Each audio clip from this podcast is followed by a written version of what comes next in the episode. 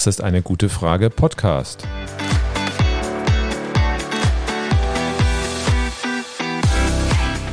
Der Podcast zur Klimakrise. Und zur Energierevolution. Von Cornelia. Und Volker Quaschning.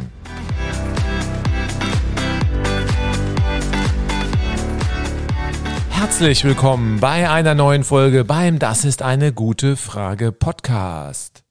Seit Jahren warnen ich und viele andere, dass es überhaupt nicht clever ist, die deutsche Wärmeversorgung im Wesentlichen mit Öl- und Gasheizungen sicherzustellen, denn Öl und Gas haben wir in Deutschland praktisch nicht mehr und wir müssen fast alles importieren. Das ist eigentlich allen bekannt, aber erst mit dem Beginn des Ukraine-Kriegs haben das die meisten auch wirklich verstanden.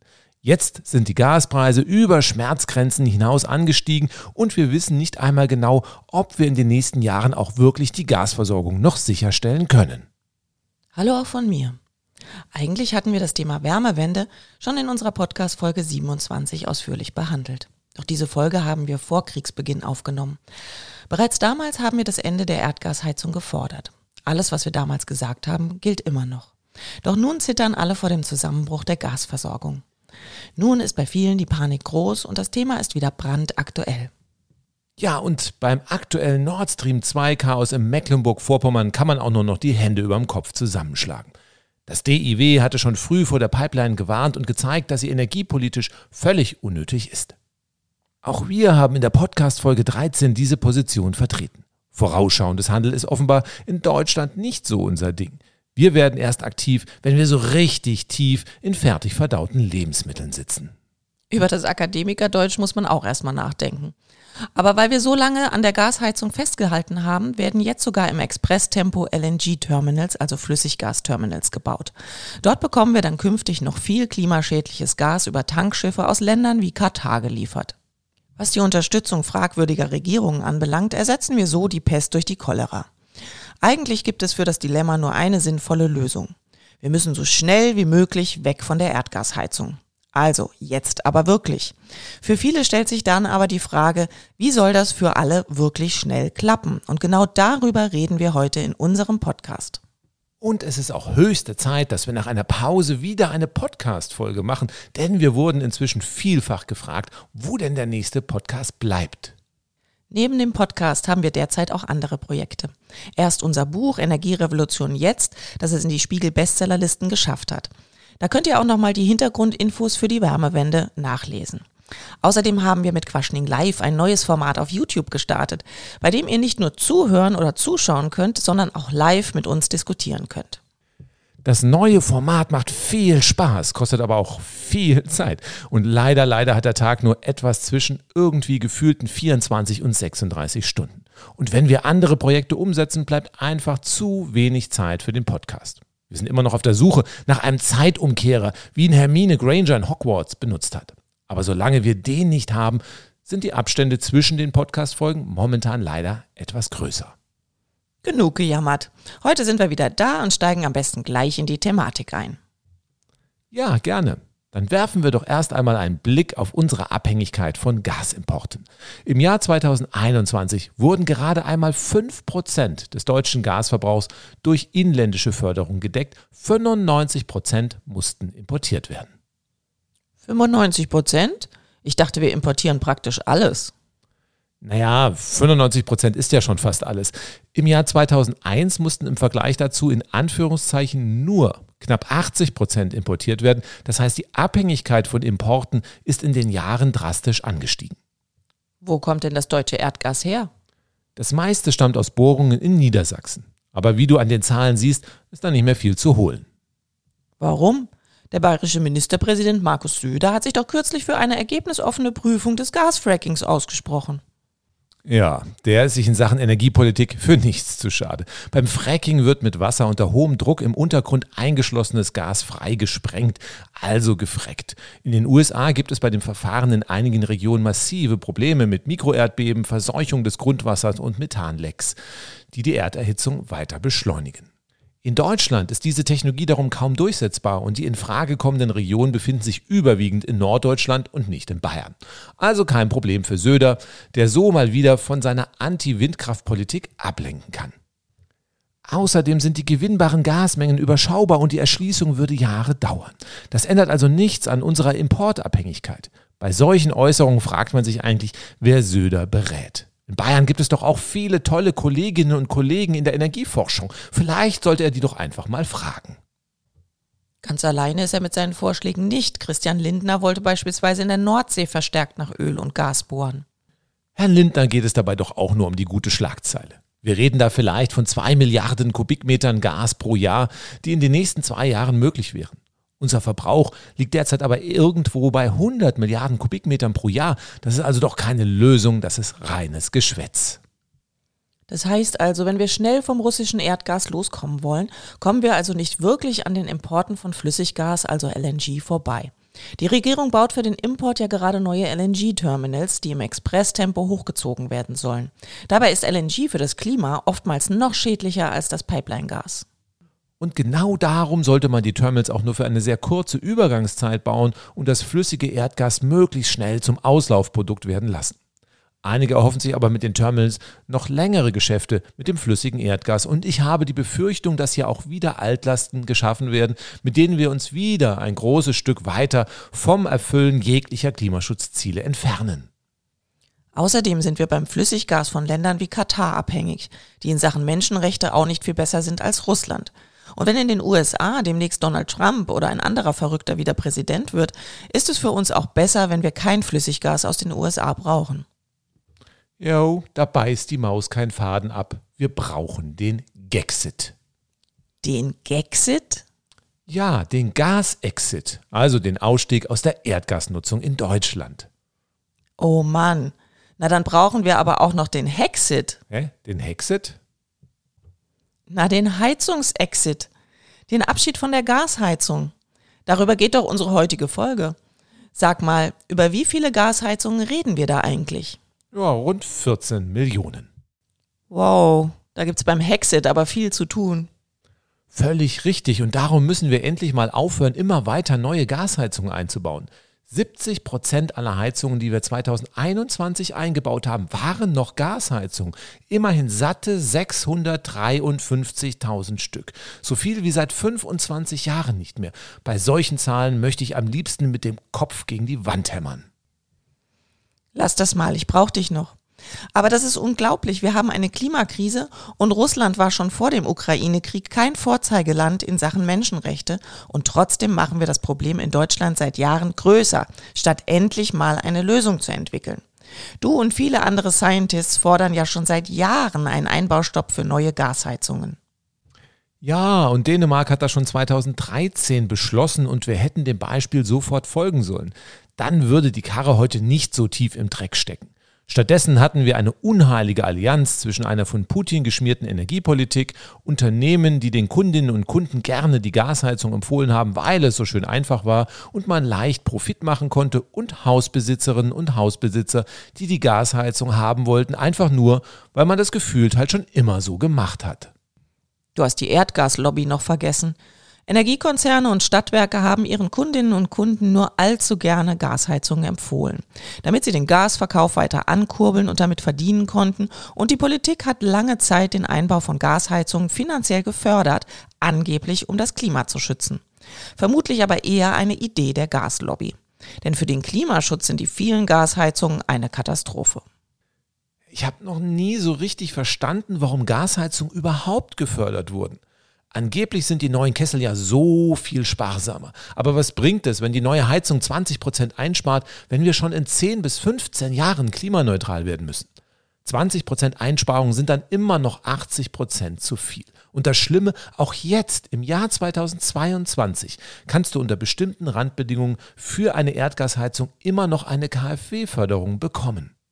Tja, unglaublich. Die neue Regierung wollte ja alles besser machen, aber das dauert offenbar.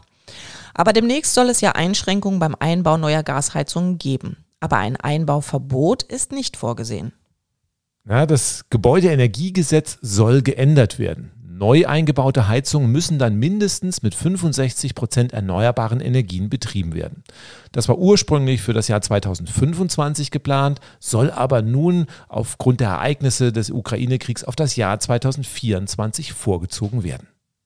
65 Prozent erneuerbare Energien, das heißt, künftig ist bei neuen Heizungen noch 35 Prozent Erdgas erlaubt. Wie kommt man eigentlich auf so eine schräge Zahl?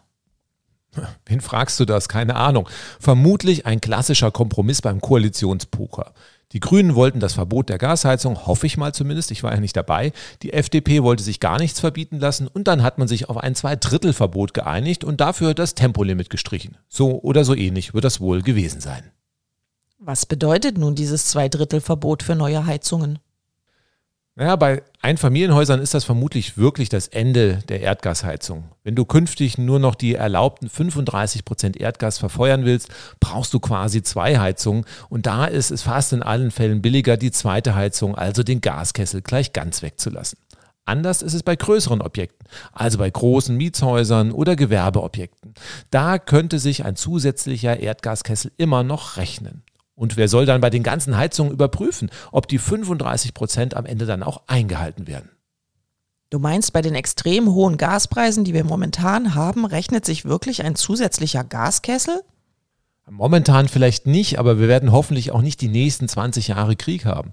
Und die LNG-Terminals sind auch irgendwann fertig und die extrem hohen Gaspreise sorgen dafür, dass neue Akteure in die Gasförderung und Flüssiggastransporte investieren. Mehr Angebot bedeutet niedrigere Preise. Die Situation bei der Gasversorgung wird sich also irgendwann wieder entspannen und die Preise werden auch wieder runtergehen.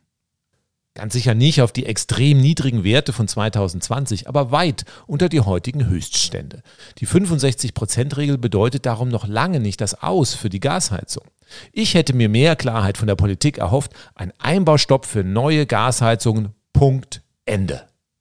Beim Gas gibt es ja nicht nur Erdgas. Die Biogasbranche hat sich jüngst auch wieder ins Spiel gebracht. Sie sagt, man könne den Biogasanteil deutlich ausbauen und so große Teile des russischen Erdgases ersetzen. Die Biogasbranche hat in den letzten Jahren in Deutschland unter der Energiepolitik stark gelitten. Da ist es verständlich, dass es sich in der aktuellen Situation wieder ins Spiel bringt, aber auch solche Vorschläge sind reine Nebelkerzen. Warum? Welchen Anteil hat denn Biogas in Deutschland? Die größten Mengen an Biogas werden zur Stromerzeugung eingesetzt und da hatte Biogas 2021 immerhin einen Anteil von 5%. Bei der Wärmeerzeugung war es aber hingegen gerade einmal ein schlappes Prozent. Das ist ein sehr geringer Anteil und viele denken, wir erzeugen Biogas nur aus Biomüll und Gülle, aber das stimmt nicht. Wir kippen zusätzlich ein knappes Drittel des in Deutschland angebauten Maises in Biogasanlagen. Knapp eine Million Hektar an landwirtschaftlicher Fläche werden nur für den Maisanbau für die Biogasproduktion genutzt. Das entspricht rund sechs Prozent der gesamten landwirtschaftlichen Fläche Deutschlands. Das finde ich echt absurd.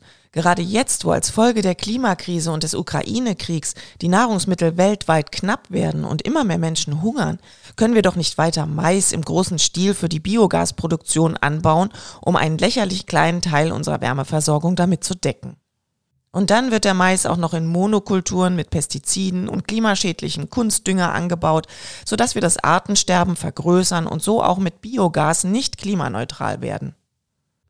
Zumal man mit den Flächen auch was Besseres machen könnte. Wenn wir statt Mais für Biogas anzubauen auf die Flächen Photovoltaikanlagen stellen würden, könnten wir dort 1000 Gigawatt an Photovoltaikmodulen aufstellen, die rechnerisch 40 Prozent des gesamten künftigen Energiebedarfs in Deutschland für Strom, für Wärme, Verkehr und auch noch die Industrie liefern könnten. Das wäre eine ganz, ganz andere Hausnummer. Das ist ja krass. Warum ist der Unterschied so gigantisch? Naja, neue Photovoltaikanlagen haben Wirkungsgrade von gut 20 Prozent. 20 Prozent der Sonnenstrahlung werden in Strom umgewandelt. Auch Mais wandelt Sonnenstrahlung in Bioenergie um, nur ist er dabei wesentlich ineffizienter. Würde man für Mais auch einen Wirkungsgrad angeben, wäre der kleiner als ein Prozent. Auf der Erde trifft aber so viel Sonnenenergie ein, dass es die Pflanzen der Evolution gar nicht nötig hatten, die Effizienz von Solarmodulen zu erreichen. Darum ist aber auch die Nutzung von Energiepflanzen bei knappen Flächen alles andere als optimal. Also scheidet Biogas als Alternative für Erdgas praktisch aus. Zumindest sollten wir die Nutzung nicht, wie von der Biogasbranche gefordert, deutlich ausbauen. Die Biogaserzeugung macht durchaus Sinn, wenn wir dafür Reststoffe aus der Landwirtschaft, Stroh oder Biomüll verwenden. Beim Anbau von Mais bin ich aber mehr als skeptisch. Gut, wenn Besitzerinnen und Besitzer von Gasheizungen meinen, sie könnten reihenweise einfach auf Biogas umsteigen und alles wird gut, dann ist das also eine reine Illusion. Ja, und den Wasserstoff können wir auch gleich noch mit abhaken oder ihm besser noch einen Zonk geben. Ein Song? Klar, einen Zonk. Vor knapp 20 Jahren gab es doch im Privatfernsehen diese Gameshow Geh aufs Ganze. Da bekam man als Niete einen Zonk, so ein schrecklich rotes Stofftier. Okay, das hatte ich schon wieder verdrängt. Wasserstoff mit einem schrecklichen roten Stofftier in Verbindung zu bringen, ist schon eine Leistung. Aber das Thema Wasserstoff hatten wir in Folge 3 von Quaschning Live ausführlich behandelt. Die findet ihr auf Volkers YouTube-Kanal und könnt sie euch dort ansehen. Falls ihr unser neues Format Quaschning Live noch nicht kennt, ist es sowieso eine gute Idee, da mal reinzuschauen und vielleicht habt ihr dann auch Lust, beim nächsten Live dabei zu sein. Ein Fazit der Sendung war, die Herstellung von Wasserstoff verschlingt Unmengen an Strom aus erneuerbaren Energien und ist teuer. Ja, und außerdem kannst du Wasserstoff nicht einfach in einer Erdgasheizung verbrennen. Entweder muss man die Gasheizung austauschen oder aus Wasserstoff grünes Methan herstellen, was den Aufwand und die Kosten nochmal erhöht. Das Preisschild für grünes Methan will vermutlich kein Mensch mit einer Gasheizung sehen. Außerdem können wir gar nicht so viel Solar- und Windstrom in Deutschland erzeugen, um grünes Methan für alle Gasheizungen herzustellen also Zonk. Gut, wir können jetzt aber auch nicht einfach sagen, tschüss Gasheizung. Neue Heizungen dürfen nicht mehr eingebaut werden. Für alle, die jetzt neu bauen und ihre Heizung austauschen müssen, brauchen wir Alternativen. Und die gibt es doch auch. Also lass uns doch mal alle durchsprechen.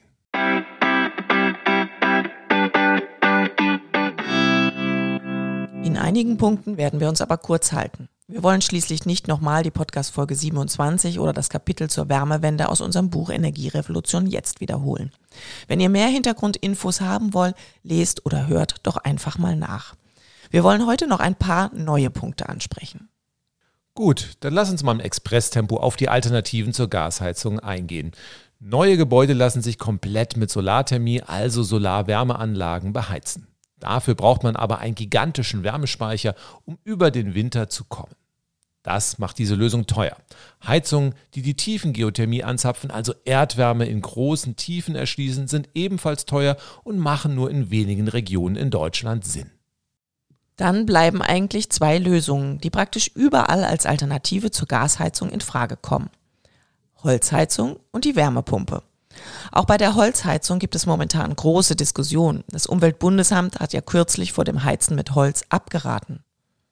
Dirk Messmer, der Präsident des Umweltbundesamts, hat sich recht deutlich geäußert. Er sagte, wir sollten darauf verzichten, Holz zu verheizen. Das hat zu einem großen Aufschrei in der betroffenen Branche geführt. Richtig. Und das Umweltbundesamt hat da auch einen sehr wunden Punkt der Holzheizung angesprochen. Die Belastung durch Feinstaub und die damit verbundenen Krankheits- und Todesfälle. Es ging bei der Aussage also nicht um Klimaschutz? Nein, Holz aus nachhaltiger Forstwirtschaft ist weitgehend klimaneutral. Das Holz bindet beim Wachsen so viel Kohlendioxid, wie bei der Verbrennung wieder frei wird. Wichtig ist, dass bei der Holznutzung auf Nachhaltigkeit Wert gelegt wird und die Transportwege kurz bleiben. Kahlschlagholz, beispielsweise aus Kanada, hat natürlich auch eine fatale Klimabilanz. Wir können in Deutschland also nur das Holz nutzen, das bei uns auch wieder nachwächst. Genau. Und den Holzbedarf für die Bauwirtschaft, Möbel und andere Dinge müssen wir auch noch berücksichtigen. In Deutschland wird bereits in etwa so viel Holz genutzt, wie wieder nachwächst.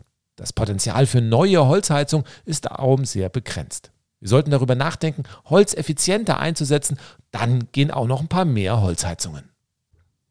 Was meinst du damit? In vielen Einfamilienhäusern gibt es Kaminöfen. Besonders schlecht schneidet der offene Kaminofen ab. Da liegt der Wirkungsgrad bei der Holzverbrennung gerade einmal bei 30 bis 60 Prozent. Die sollten ziemlich schnell stillgelegt werden. Modernere Kaminöfen erreichen vielleicht 70 bis 80 Prozent. Da liegen auch alte Holzpelletsheizungen. Das ist aber auch noch nicht so richtig prickelnd. Moderne Holzbrennwertheizungen schaffen hingegen rund 100 Prozent. Das heißt, mit dem Holz, das ich in einem ollen offenen Kaminofen mit 30% Wirkungsgrad verfeuere, kann ich drei moderne Brennwert-Pelletheizungen betreiben. Das heißt, wenn wir neue Holzheizungen einbauen wollen, müssen wir uns von den alten, ineffizienten Holzheizungen verabschieden. Aber was sagst du denn zu dem Feinstaubargument vom Umweltbundesamt? Danach dürften ja auch keine neuen effizienten Holzheizungen mehr eingebaut werden. Das würde ich nicht unbedingt so sehen. Mit moderner Technik lässt sich das Feinstaubproblem nicht ganz beseitigen, aber deutlich reduzieren. Ein elektronischer Partikelabscheider kann bis zu 90 Prozent der Emissionen zurückhalten. Eine Pelletsheizung verbrennt sowieso deutlich sauberer als ein Kaminofen. Wenn die Heizung dann noch mit einem Partikelabscheider ausgestattet wird, lässt sich der Feinstaubausstoß in die Größenordnung einer Erdgasheizung drücken und das dürfte unter Gesundheitsaspekten immer noch vertretbar sein. Über die Bundesemissionsschutzverordnung wird bei der Feinstaubreduktion schon ein bisschen Druck gemacht. Das geht aber noch nicht weit genug und das sollte noch deutlich strenger werden. Also bleibt die Holzheizung ein Nischenthema mit begrenztem Potenzial. Dann bleibt als Lösung für die breite Masse nur die Wärmepumpe. Und die müssen wir nun im Expresstempo überall einbauen. Wenn wir 2035 klimaneutral werden wollen, sollten wir bis dahin möglichst alle 14 Millionen Gasheizungen durch Wärmepumpen ersetzen. Das ist ganz schön heftig. Jo, und das reicht noch nicht mal aus. Gleichzeitig müssen auch noch die 5 Millionen Ölheizungen ebenfalls raus. Puh, 19 Millionen Heizungen in 13 Jahren, also knapp 1,5 Millionen Heizungen pro Jahr. Wie viele Heizungen wurden letztes Jahr eingebaut? Knapp mehr als 900.000 und davon gerade einmal 150.000 Wärmepumpen. Wir haben im Heizungsbereich im letzten Jahr also mehr Schaden als Nutzen angerichtet. Das heißt, wir müssen möglichst ab sofort zehnmal so viel Wärmepumpen einbauen wie 2021. Kann man so viel Wärmepumpen überhaupt liefern? Hm. Im Jahr 2021 wurden immerhin schon 30 Prozent mehr Wärmepumpen verkauft als 2020. Und viele Hersteller bauen ihre Fertigung für Wärmepumpen derzeit deutlich aus. Also eine Verdopplung oder vielleicht sogar ein bisschen mehr im nächsten Jahr ist durchaus möglich. Dann wären wir aber erst bei 300.000. Das ist noch weit von den 1,5 Millionen entfernt. Ja, aber da geht sicher noch mehr. Wir brauchen da jetzt Tesla-Tempo. Dann könnten wir in zwei bis drei Jahren auch die Millionen knacken. Und damit die Unternehmen aber derart durchstarten, braucht es noch viel klarere Rahmenbedingungen von der Politik. Also doch das völlige Verbot vom Einbau neuer Gasheizungen? Ja, und zwar ohne Wenn und Aber. Ohne das werden wir 2035 nicht klimaneutral werden können. Also, lieber Herr Habeck, lieber Herr Lindner, wir haben Zeitenwende. Da dürfen Sie nicht zulassen, dass immer noch neue Erdgasheizungen in Deutschland eingebaut werden und jahrelang ihr Unheil verrichten. Und lieber Herr Scholz, ich bestelle in diesem Punkt bei Ihnen mal ein bisschen Führung. In der Wirtschaft ist aber nun mal überall das Material knapp. Kann das den Wärmepumpenturbo nicht auch ausbremsen? Ja, sicher. Mikrochips, Metalle und andere Bauteile, momentan klemmt es überall. Andererseits ist eine Wärmepumpe im Vergleich zu einem Auto aber doch wesentlich weniger aufwendig herzustellen. Notfalls muss man halt ein paar weniger Autos bauen, wenn das Material nicht für alle reicht. Wie weniger Autos? Das gäbe doch einen Volksaufstand. Das traut sich doch niemand durchzusetzen. Ja, warum denn nicht? Im Jahr 1942 hat man in den USA den Bau von Autos einfach mal komplett eingestellt, um stattdessen Rüstungsgüter für den Zweiten Weltkrieg zu produzieren.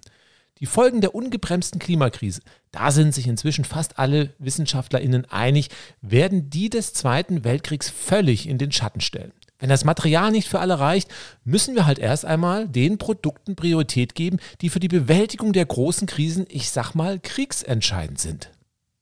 Ja, das Wort ist irgendwie nicht schön. Aber schau dir mal beispielsweise an, was letztes Jahr im Ahrtal passiert ist. Das waren doch Kriegszustände. Ich denke, es ist für die jetzige Situation zutreffend. Wir sind gerade dabei, die Lebensgrundlagen der kommenden Generationen völlig zu zerstören. Da muss die Produktion von Autos und anderen Konsumprodukten notfalls auch mal zurückstehen, wenn wir das Problem nicht anders lösen können. Außerdem, so schlimm ist es mit den Materialengpässen vermutlich dann doch gar nicht. Wenn die Regierung jetzt in Lichtgeschwindigkeit LNG-Terminals bauen kann, Originalzitat von Robert Habeck, sollte sie sich auch mal über die Realisierbarkeit der Energierevolution und den Klimaschutz Gedanken machen. Hui, klare Worte. Da bin ich aber auch mal auf die Kommentare zum Podcast gespannt. Weniger Autos und Konsumprodukte wären auch nicht nur aus Gründen der Materialversorgung eine gute Entwicklung. Aber wir müssen ja auch nicht nur viel mehr Wärmepumpen bauen, sondern diese auch einbauen. Da fehlt es doch jetzt schon an allen Ecken und Enden am Personal. Auch hier muss die Politik endlich mal kreativ werden. Wir haben doch gar keinen Personalmangel. Wir bauen mit dem knappen Personal einfach nur die falschen Produkte. Es gibt in der Politik immer wieder Stimmen, die meinen, wir könnten eine schnelle Energiewende nicht durchsetzen, weil halt das Personal fehlt. Mensch, da muss man in der Politik halt einfach mal kreativ werden. Für Jammern, dass es keine Lösung gibt, brauchen wir keine Politikerinnen und Politiker. Liebe Leute, macht eine nie dagewesene Ausbildungsoffensive, sorgt für entsprechende finanzielle Anreize in krisenentscheidenden Branchen, bringt Geflüchtete schnell in den Arbeitsmarkt und sorgt für eine entsprechende Migrationspolitik. Und wenn das immer noch nicht reicht, müssen wir halt über einen Klimaschutzdienst nachdenken. Als ich jung war, mussten wir Wehrdienst machen oder alternativ einen Zivildienst zum Wohle der Bevölkerung leisten. Bevor wir die Zukunft unserer Kinder gegen die Wand fahren, müssen wir halt mal auch über sowas reden, wenn es nicht anders geht. Na, das gibt sicher noch mehr spannende Kommentare. Du hast heute ziemlich viel Frust im Bauch. Spüre ich da etwa eine gewisse Unzufriedenheit mit der neuen Regierung? Eine Regierung wird immer an den Ergebnissen ihrer Politik gemessen. Wir haben derzeit wohl sicher das beste Energie- und Wirtschaftsministerium, das wir bislang gehabt haben. Die Frage ist nur, ob es gut genug ist, um auch die Klimakrise in den Griff zu bekommen und das Pariser Klimaschutzabkommen einzuhalten. Und danach sieht es momentan leider nicht aus. Aber du musst natürlich auch bedenken, dass Herr Habeck ja auch mit den Altlasten der alten Regierung zu kämpfen hat, die sich über 16 Jahre hinweg geweigert hat, ordentlichen Klimaschutz zu machen. Wohl wahr. Aber den künftigen Generationen wird es reichlich egal sein, warum wir unsere Klimaschutzziele gerissen haben, wenn sie mitten in der Klimakatastrophe steckt. Wenn diese Regierung in den nächsten drei Jahren nicht mindestens eine Million Wärmepumpen in die Heizungskeller bekommt, hat sie bei der Wärmewende und damit auch beim Einhalten des Pariser Klimaschutzabkommens versagt. Und momentan sehe ich nicht, dass diese Regierung die Aufgabe mit dem nötigen Nachdruck überhaupt angeht. Die Regierung ist noch nicht lange im Amt. Sie hat noch Zeit, sich weiterzuentwickeln. Es wäre natürlich auch wundervoll, wenn die FDP nicht ständig Steine in den Weg legt, sondern die Zeichen der Zeit erkennt und mit an einem Strang zieht. Ja, das wäre zur Abwechslung mal eine gute Idee. Es reicht halt nicht einfach nur von Freiheitsenergien zu reden, die müssen dann halt auch am Ende irgendwann mal kommen. Völlig klar, der Regierungsjob ist momentan alles andere als einfach. Vor allem bei dem energiepolitischen Chaos, das die alte Regierung hinterlassen hat. Na, dann schauen wir mal.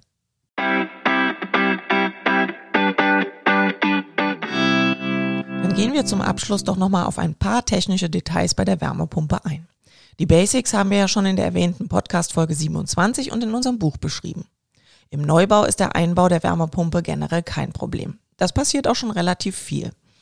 Die wurden dort immerhin schon in 44 Prozent der neuen Häuser eingebaut. Viele haben aber Zweifel, dass die Wärmepumpe im Bestand, also im Altbau, überhaupt funktioniert. Dann räumen wir an dieser Stelle auch mal mit diesem Vorurteil auf. Es spricht nichts dagegen, auch in Bestandsgebäuden eine Wärmepumpe einzubauen. Manchmal geht es simpel, manchmal sind auch weitere Maßnahmen erforderlich. Woher weiß ich, ob es einfach geht? Die Wärmepumpe wird mit elektrischem Strom angetrieben, braucht aber noch zusätzlich eine Niedertemperatur-Wärmequelle. Dazu kann man mit einer Bohrung das Grundwasser oder das Erdreich anzapfen oder einfach die Umgebungsluft nutzen. Für Luftwärmepumpe muss dann eine Ventilatorkiste aufgestellt werden. Dafür braucht man erstmal einen Platz. Beim Einfamilienhaus sicherlich kein Problem, bei größeren Häusern manchmal eine Herausforderung. Im Zweifelsfall muss man dann Rohre durchs Haus ziehen und das Ding einfach aufs Dach stellen. Das ist nicht immer schön, aber die Klimakrise ist mit Sicherheit sehr, sehr viel hässlicher. Und wenn das Haus dann auch noch unter Denkmalschutz steht? Dann haben wir ein Problem oder wie Christian Lindner sagen würde, eine dornige Chance. Hier liegt es aber am Gesetzgeber, welcher Aspekt ein größeres öffentliches Interesse hat. Klimaschutz oder Denkmalschutz. Und mit ein wenig Kreativität findet man auch sicherlich akzeptable Lösungen für den Denkmalschutz. Gut, damit haben wir die Frage des Einbaus geklärt. Aber man findet immer wieder Stimmen, die sagen, dass der Strombedarf im Altbau oft so hoch wäre, dass die Menschen die Heizkostenrechnung nicht mehr bezahlen können, dass das Haus nicht mehr warm wird oder dass die Wärmepumpe nicht richtig funktioniert und stattdessen immer nur über den Notheizstab mit viel Strom geheizt wird. Auch das sind alles Vorurteile. Sicher kann man beim Einbau jeder Heizung, also auch bei der Wärmepumpe, etwas falsch machen.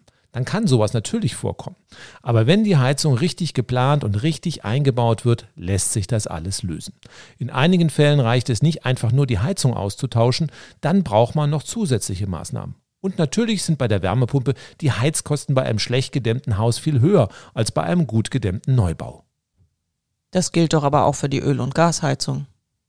Klar, da gibt es keinen Unterschied und schon gar nicht bei den aktuellen Erdgaspreisen. Prima. Jetzt hört man aber immer wieder, dass man für die Wärmepumpe eigentlich eine Fußbodenheizung oder alternativ eine Flächenheizung an den Wänden braucht. Wenn die im Altbau nicht vorhanden ist, ist der Einbau relativ teuer. Ist da was dran? Und was meinst du mit zusätzlichen Maßnahmen? Wieder so ein Vorurteil, mit dem man aufräumen muss. Moderne Wärmepumpen schaffen problemlos Temperaturen von 55 bis 60 Grad. Und es gibt spezielle Wärmepumpen für höhere Temperaturen von bis zu 70 Grad. Damit kann ich praktisch jedes Bestandsgebäude auch ohne Fußbodenheizung versorgen. Richtig ist aber, je höher die Temperatur ist, desto geringer ist die Effizienz der Wärmepumpe und desto mehr Strom braucht die Wärmepumpe. Und darum kann es sinnvoll sein, dafür zu sorgen, dass die Gebäudeheizung mit niedrigeren Temperaturen auskommt. Also das Gebäude dämmen und die Fenster austauschen. Ah, nicht unbedingt. Natürlich hilft eine Gebäudesanierung immer richtig gut, doch die ist zeitaufwendig und teuer. Darauf braucht man aber beim Heizungsaustausch nicht unbedingt zu warten. Was kann ich stattdessen machen? Manchmal liegt es nur in einzelnen Räumen, dass hohe Heizungstemperaturen erforderlich sind. Dann reicht es, nur dort die Fenster zu tauschen oder einfach einen größeren Heizkörper einzubauen. Dann wird die Bude auch bei niedrigen Vorlauftemperaturen warm und die Wärmepumpe arbeitet effizienter. Aber nicht in jeden Raum passen größere Heizkörper rein. Auch da gibt es Lösungen. Man kann mit Heizkörperlüftungen die Leistung eines Heizkörpers steigern und damit auch die Heizungstemperaturen senken. Unter einer Heizkörperlüftung kann ich mir jetzt noch nicht so richtig was vorstellen. Kannst du das nochmal erläutern? Ja, das ist im Prinzip nur ein ganz spezielles Gebläse, das auf Heizkörpern montiert wird und die Heizkörper anbläst. Dadurch wird es im Raum deutlich wärmer und die Heizkörpertemperatur kann gesenkt werden. Solche Gebläse brauchen aber Strom und machen sicher auch Geräusche. Ja, und außerdem wirbeln sie Staub auf. Daher ist es in den meisten Fällen dann doch besser, die Heizkörper zu tauschen. Aber wenn das nicht geht, gibt es eben halt auch andere Lösungen. Das heißt, eigentlich gibt es keine technischen Gründe, die gegen den Einbau von Wärmepumpen sprechen. Die Botschaft lautet also, es geht. Das Hauptargument von vielen Menschen gegen die Wärmepumpe war bislang oft der Preis. Meist ist der Einbau teurer als bei der Gasheizung. Ja, aber wenn man gleich eine Photovoltaikanlage mit installiert, lässt sich beim Betrieb der Wärmepumpe wieder einiges an Geld einsparen. Aber wir sollten beim Stoppen der Klimakrise endlich aufhören, immer nur über die Kosten zu reden. Die Menschen im Ahrtal können uns erzählen, was richtig teuer wird, nämlich wenn wir die Klimakrise nicht endlich in den Griff bekommen und die Erderhitzung mit all ihren Auswirkungen immer brutaler zuschlägt. Irgendwann werden uns unsere Kinder fragen, warum wir in aller Welt beim Einbau neuer Heizungen rumgegeizt haben. Jetzt werden mit Sicherheit Kommentare kommen, dass man sich so eine Auffassung auch leisten können muss. Keine Frage. Natürlich gibt es auch Menschen mit geringem Einkommen, die mit der Finanzierung komplett überfordert sind. Aber genau hier ist es die Aufgabe der Politik, für einen Ausgleich zu sorgen. Notfalls muss sie halt eine Kreuzfahrtsteuer, eine Porsche-Steuer oder sonst was einführen. Es gibt doch genug Geld in Deutschland, das wir zum Teil für den größten Mist ausgeben, nur nicht für den Erhalt der Lebensgrundlagen unserer Kinder. Das ist doch schon fast ein gutes Schlusswort. Wir haben heute gezeigt, dass wir eine echte Wärmewende brauchen. Wir sollten in Deutschland nicht nur über LNG-Terminals reden, sondern auch darüber, wie wir endlich die Erdgasheizungen aus unseren Häusern rausbekommen. Die Gasheizung muss endlich überall verboten werden und dazu muss die Politik auch mal die ein oder andere mutige und vielleicht auch unbequeme Entscheidung treffen. Wenn euch diese Podcast-Folge gefallen hat, lasst ein Like hier, abonniert uns auf einer der Podcast-Plattformen und auch gleich noch auf unserem YouTube-Kanal. Dort könnt ihr auch Kommentare hinterlassen und untereinander diskutieren. Bestimmt kennt ihr auch Menschen mit einer Erdgasheizung. Erzählt ihnen von diesem Podcast und überzeugt sie, dass sie ihre Erdgasheizung rausreißen müssen und dass sie keine Angst vor der Wärmepumpe haben sollen. Und nein, wir haben für diese Folge kein Geld von der Wärmepumpenlobby bekommen. Es geht um die Zukunft unserer Kinder und da muss man auch mal Tacheles reden. Wir bleiben dran und schaltet wieder ein, wenn es wieder heißt, das ist eine gute Frage Podcast. Schaut unsere Filme auf YouTube und holt euch unser Buch. Und wenn ihr auch mal eine Frage an uns habt, nutzt unser tolles neues Format Quaschning Live. Denn da könnt ihr auch live Fragen an uns richten, die wir dann gleich beantworten. Also seid das nächste Mal dabei bei Quaschning Live. Auf YouTube und tschüss. Tschüss.